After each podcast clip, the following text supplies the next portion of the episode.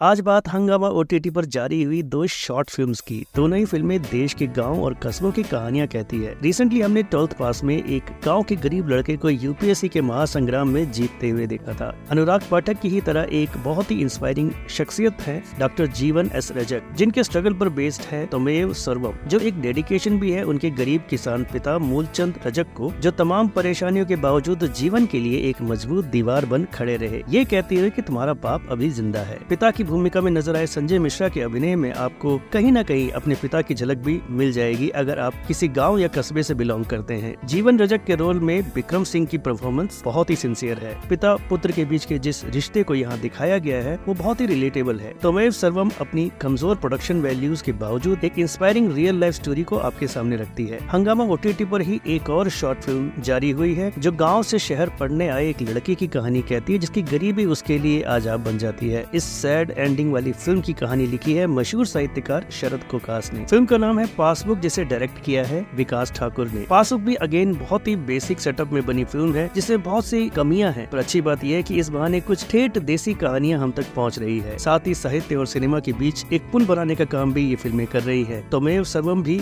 Doctor जीवन रजक की लिखी ऑटोबायोग्राफिकल कहानी पर ही बेस है। फ़िल्म की बात इस तरह की मीनिंगफुल सिनेमा को रिकमेंड करता रहेगा, जो देश के गाँव और कस्बों की कहानियाँ आप तक पहुँचाएँगी।